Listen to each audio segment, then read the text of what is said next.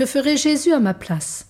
Écoutons pour la quatrième fois Sainte Thérèse de l'Enfant Jésus, 1873-1897, carmélite, docteur de l'Église, patronne des missions, patronne secondaire de la France. C'est un extrait de sa récréation pieuse La mission de Jeanne d'Arc. Sainte Marguerite parle à Jeanne. Jésus est né dans une étable, Jésus, le Fils du Dieu vivant, a voilé sa gloire ineffable sous les traits d'un petit enfant. Une crèche formait son trône, il n'avait point de sceptre d'or, on ne voyait pas de couronne, ni rien qui brillât au dehors.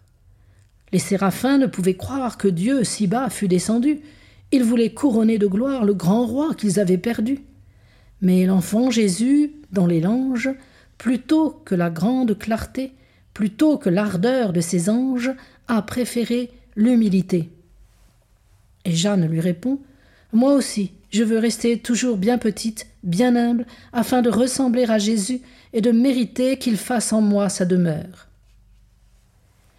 Extrait de sa récréation pieuse, Jeanne accomplissant sa mission. L'archange parle à Jeanne.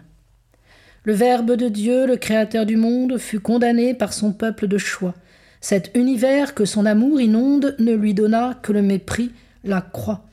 Dans le saint lieu, Caïphe le grand prêtre a décidé la mort du Rédempteur, et ce fut là, pour notre divin maître, sa plus amère et plus grande douleur.